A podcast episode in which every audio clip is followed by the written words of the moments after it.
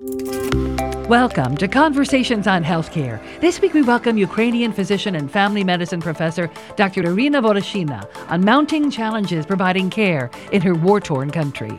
So, my patients have now any possibility to obtain life threatening medication, normal food, um, and usual human facilities. Lori Robertson joins us from factcheck.org, and we end with a bright idea improving health and well being in everyday lives. Now, here are your hosts, Mark Masselli and Margaret Flinter. It's been a little over a month since the world watched in shock and horror as Russia invaded Ukraine. Over 10 million Ukrainians have been displaced, and 3.5 million people have fled the country. The World Health Organization says the only real solution is peace.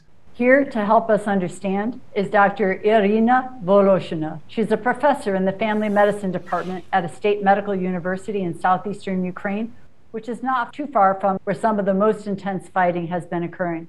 She also serves on the board of the nonprofit Academy of Family Medicine of Ukraine.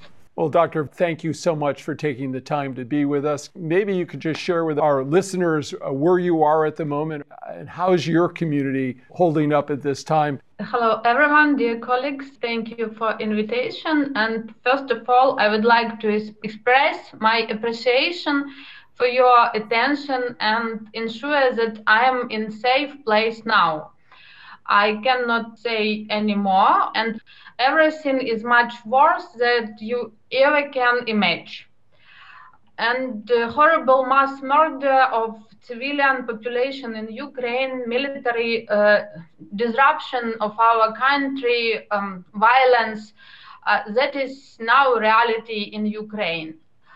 Um, my uh, native communities uh, suffered so much from Russian military occupation, who totally blocked uh, cities uh, with population over uh, 100,000 people. So my patients have now any possibility to obtain life-threatening medication, normal food, um, and usual human facilities. Our Ministry of Health, international partners, and volunteers try to help as much as they can. But um, more than a month, uh, we cannot send to uh, block communities even any pill. Well, Dr. Voloshina, uh, as a medical school professor, I know that you must have trained so many physicians and maybe other healthcare workers as well uh, throughout the country uh, as primary care providers. What are you hearing from them? What are the stories that you're hearing from your former trainees? Uh, actually, you, are absolutely correct. We have in Ukraine um, more than 23,000 re- registered primary care doctors and twice more family nurses. Uh, me and my colleagues from Academy of Family Medicine of Ukraine really train lots of them, and uh, now we have an extensive network of medical professionals who gives now strong support for our patients and coordinate lots of humanitarian packages. Uh, before 24th of February, I was fully engaged in educational process and I'm proud to, to represent professional society of uh, family doctors in Ukraine. And in this March, we had to provide a big congress with invitation of my primary care colleagues from Essence, from Helsinki medical universities, but our plans were criminally interrupted. So now I give uh, warm greetings to all my colleagues, primary care physicians in Ukraine. Most of them, for example, uh, my uh, um, PhD student went with um, with weapon now in, in Kiev. Before uh, this 24th February, uh, we start um, absolutely new project for Ukraine called uh, Vaccination in Chemistry. I was in, in front line of, of this project. So we, we were absolutely doctors with peaceful professions, but now we, we, we should uh, take weapon and fight with uh, enemy. Mm. Dr. Voloshina, uh, your world, as you just said, changed so much uh, from a month ago I'm just wondering how your morale and how your spirit of your fellow citizens is holding up. You know, we listen to President Zelensky talk and feel that sense of strength and independence from his, his voice, but we know you're also uh, living in very difficult times and share with us a little bit about your, your sense of, of, of the morale and spirit. My last uh, course I, I have been taken uh, called stress management and WHO organize TOT uh, training for future trainers. So I'm I'm a trainer of stress management, um, and you know uh, uh, now I understand uh, all necessity of such courses like mental health care, uh, stress management. So our our moral state is quite strong. Uh, we try to uh, to be close to each other, um, uh, social network, not networking uh, groups. For example, I have uh, I joined the group of um, my course from medical universities doctors, and we discuss a lot of medical questions. We support uh, one each other. so our moral state uh, quite strong. Uh, but uh, I, I, worry uh, very much about my patients and about uh, our doctors who are staying now in totally blocked and occupied territories. It is um, completely awful situation. There is humanitarian catastrophe uh, and it's real genocide, genocide because people completely lost even even food. Well, Dr. Uh, Voloshina, we've been following, of course, the World Health Organization reports uh, that there have been 31 documented attacks on healthcare facilities with both injuries and deaths. I think we all were horrified by the attack on one of the maternity uh, hospitals in particular. And I thought healthcare was usually spared. I wonder as your as your hospitals themselves are being hit, you know, life-saving places, critical moments, uh, are you feeling that we're on the verge of a collapse of your country's healthcare system? Uh, actually, our health uh, care system um, was built in very uh, quick um, mm, and we uh, already have a completely digitalized medical system. Uh, we have um, mm, digital medical records. It was, to, to, my mind, one of the best uh, system even in Europe because I'm in close communication with my colleagues uh, from European countries. But believe me, our healthcare system for last five years was completely re- rebuilt. A lot of um, fantastic doctors uh, joined the team. Uh, now we have a lot of problems with uh, with digitalizing uh, because of very simple um, issue.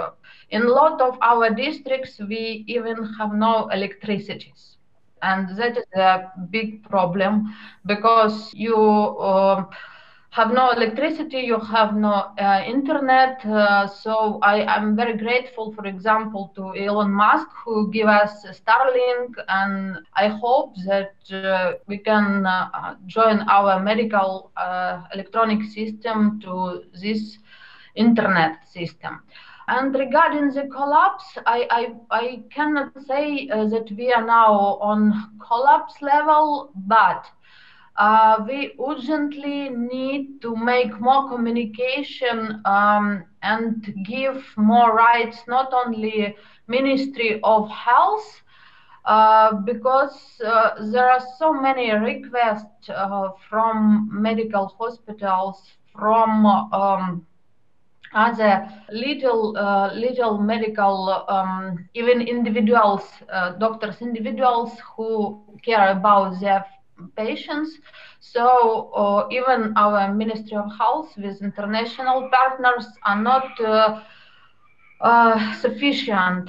So uh, I, I, would ask to engage our NGO we have a lot of NGO who can support our medical system, and I would ask uh, every international partners uh, in terms of uh, support of our medical system to make good communication and support in, in different ways. Well, Dr. Voloshina, that was a wonderful overview of the system. I think there's some comfort uh, in, in a very difficult situation to know how advanced Ukraine was in digitizing its records. And we know the uh, NATO leaders are meeting, and hopefully more supplies will be coming into the healthcare system as well as to support the security of the country. We understand even before the war, your country had a very high rate of TB. In fact, one of the world's highest burdens of multi drug resistant TB. And we know infectious disease spread during mass movements of people. What can you tell our listeners about this part of the crisis that you're dealing with?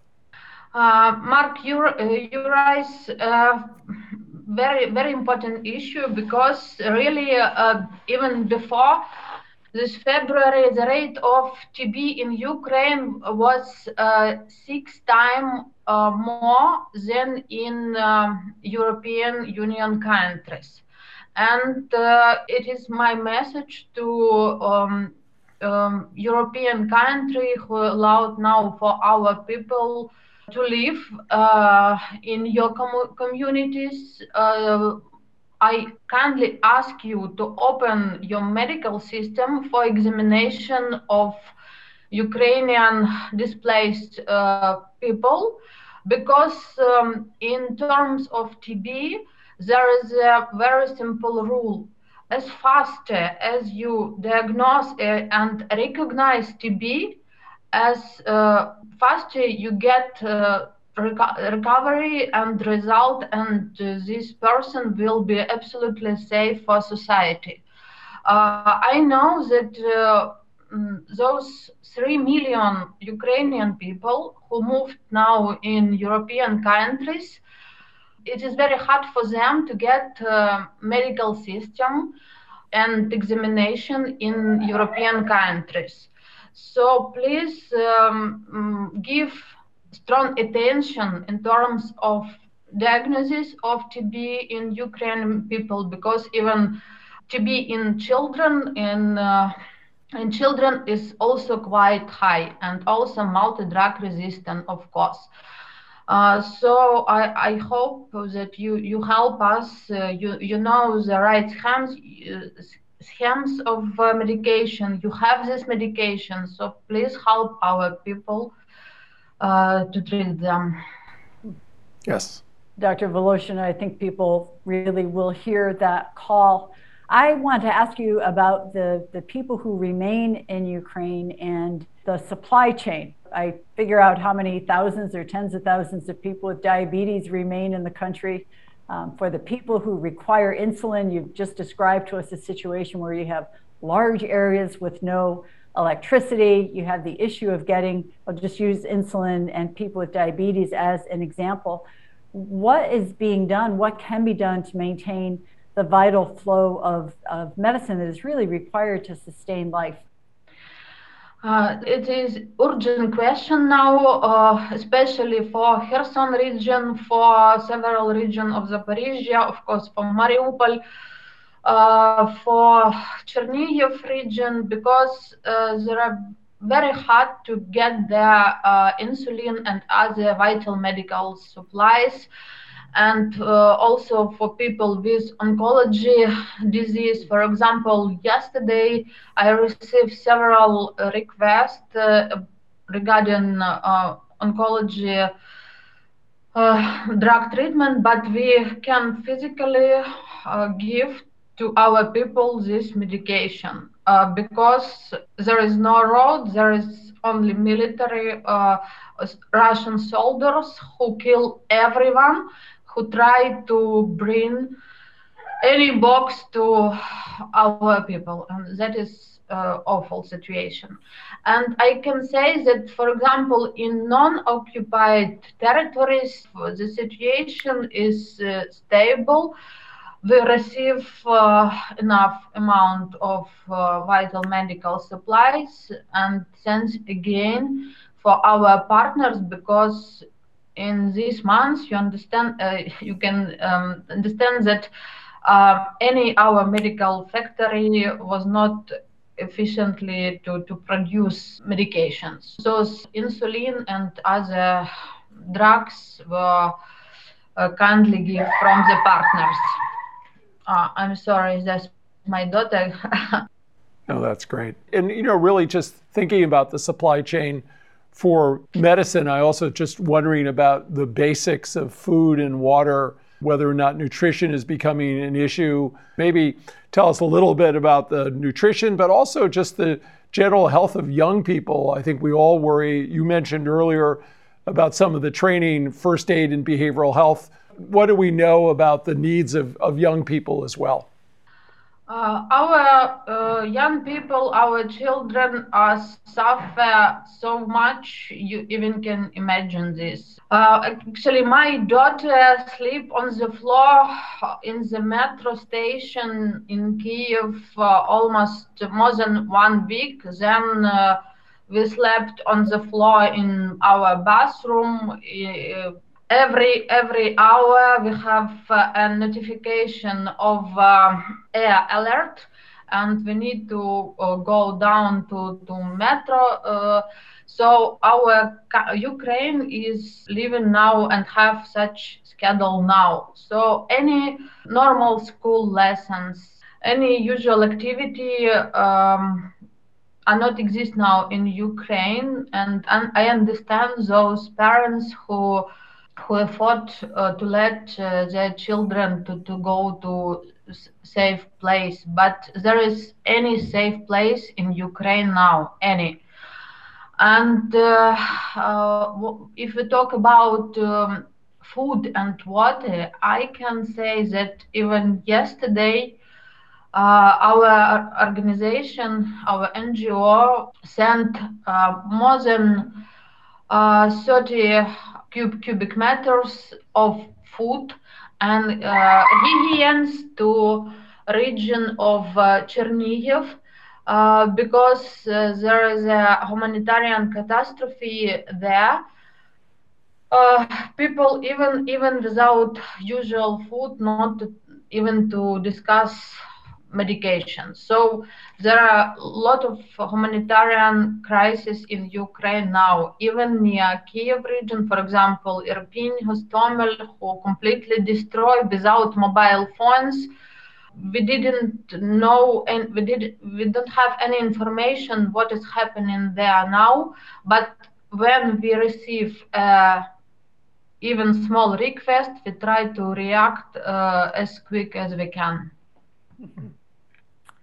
Uh, I think it goes without saying that it is hard to grasp the sheer scope of this humanitarian disaster. And I know it seems to me virtually everybody who's in the occupied areas in particular are living in a state of trauma and responding, as we know people do when they're traumatized. Some people's uh, behavioral health status wasn't as strong to begin with, right? I wonder um, how you and your colleagues are working to maybe deploy additional help and support for people who are experiencing serious behavioral health distress. You you need to make sure that you can triage a little bit, right? What kind of healthcare providers are available to take care of uh, what groups of people? How are you pulling people into this work to provide really mental health care to people who are very traumatized right now? Uh, Margaret, uh, the question about uh, of mental health is uh, really acute.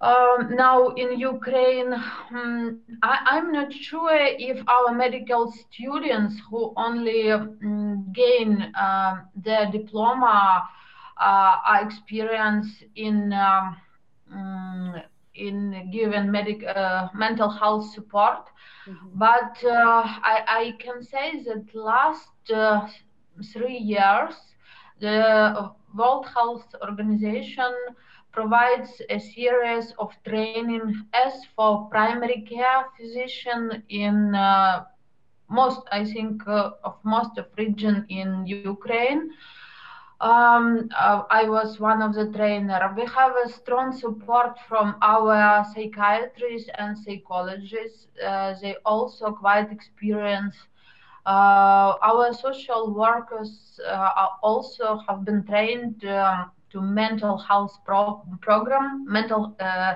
it is so, so-called mental health gap. Maybe you know this guide uh, guideline. So we try to give our consultation to our patient according to this guideline, uh, but I know that the request, uh, for example, for mm, retired homes from hospitals in uh, small villages, uh, very, very high uh, and intense in terms of uh, psychotropic uh, medication. for example, um, diazepams and, and other medications, um, which can be prescribed uh, prescribed uh, during acute uh, stress and psychological trauma and for people in mm, deep depression so uh, of course we we need to combine uh, as pharmacological treatment as um, non-pharmacological treatment as well um, and uh, I hope that we, we could give it to our people. Mm-hmm. And just one last question: I'd be interested to know prior to the to the war, uh, COVID pandemic was raging uh, across Europe, and uh, certainly uh, the Ukraine faced the same crisis. What can you tell us about the status now in, in terms of uh, the ability to assist people, or what the uh, the rate of uh, spread is uh, at this point, or is it too difficult to assess? For us, because I even in the night um, send to my patient electronic um, uh, electronic uh, receipts and uh, electronic um, referral to specialist for examination. So system is working now, and um, of course, uh, regarding if, if we talk about COVID uh, as uh, disease, of course, there is, I think, no, it, it is non-countable at all, uh, as well as the rate of vaccination. But before war, the rate of COVID-19 vaccination in our country was quite uh, okay. It was over 15% of um, mm, target population. Well, thank you, Dr. Voloshina. You have truly given us a window uh, into the challenges you are facing, and our hearts and prayers go out to you and all of your colleagues. And thanks to all of you for joining us today. Thank you again, Dr. Voloshina. We will be thinking of you in the days to come. Thank you very much for invitation. Thank you. Conversations on Healthcare, we want our audience to be truly in the know when it comes to the facts about healthcare reform and policy. Lori Robertson is an award winning journalist and managing editor of FactCheck.org, a nonpartisan, nonprofit consumer advocate for voters that aim to reduce the level of deception in U.S. politics. Lori, what have you got for us this week? Myocarditis, or inflammation of the heart muscle, is most often caused by a viral infection research shows that infection with SARS CoV 2, the coronavirus that causes COVID 19, increases the risk of myocarditis across age groups. But myocarditis has also been identified as a rare side effect of the mRNA COVID 19 vaccines. Most cases of vaccine associated myocarditis have been observed in adolescents and young males ages 12 to 24 following a second dose. According to a Centers for Disease Control and Prevention study post vaccine myocarditis is most frequent in males 16 to 17 years old, with about 106 cases per million doses in the US. That study and others have found that compared with classic viral myocarditis, post vaccine myocarditis appears to resolve faster and have better clinical outcomes, although investigations into potential long term effects are ongoing. Symptoms such as chest pain, shortness of breath, palpitations, or fatigue usually appear within a week of vaccination and resolve within a few days. Case studies show that most of them have recovered with rest and ibuprofen. No one in the U.S. is known to have died from vaccine associated myocarditis, according to the CDC as of January 13th. In contrast, as of late February, there have been nearly 5,800 COVID 19 deaths among people ages 18 to 29. However, the rare risk of myocarditis continues to be misleadingly used to argue that COVID 19 vaccines are dangerous and that young males and children are better off without them. The CDC concluded as recently as February 4th that the benefits of both mRNA COVID 19 vaccines far outweigh the risk of myocarditis, even in younger males.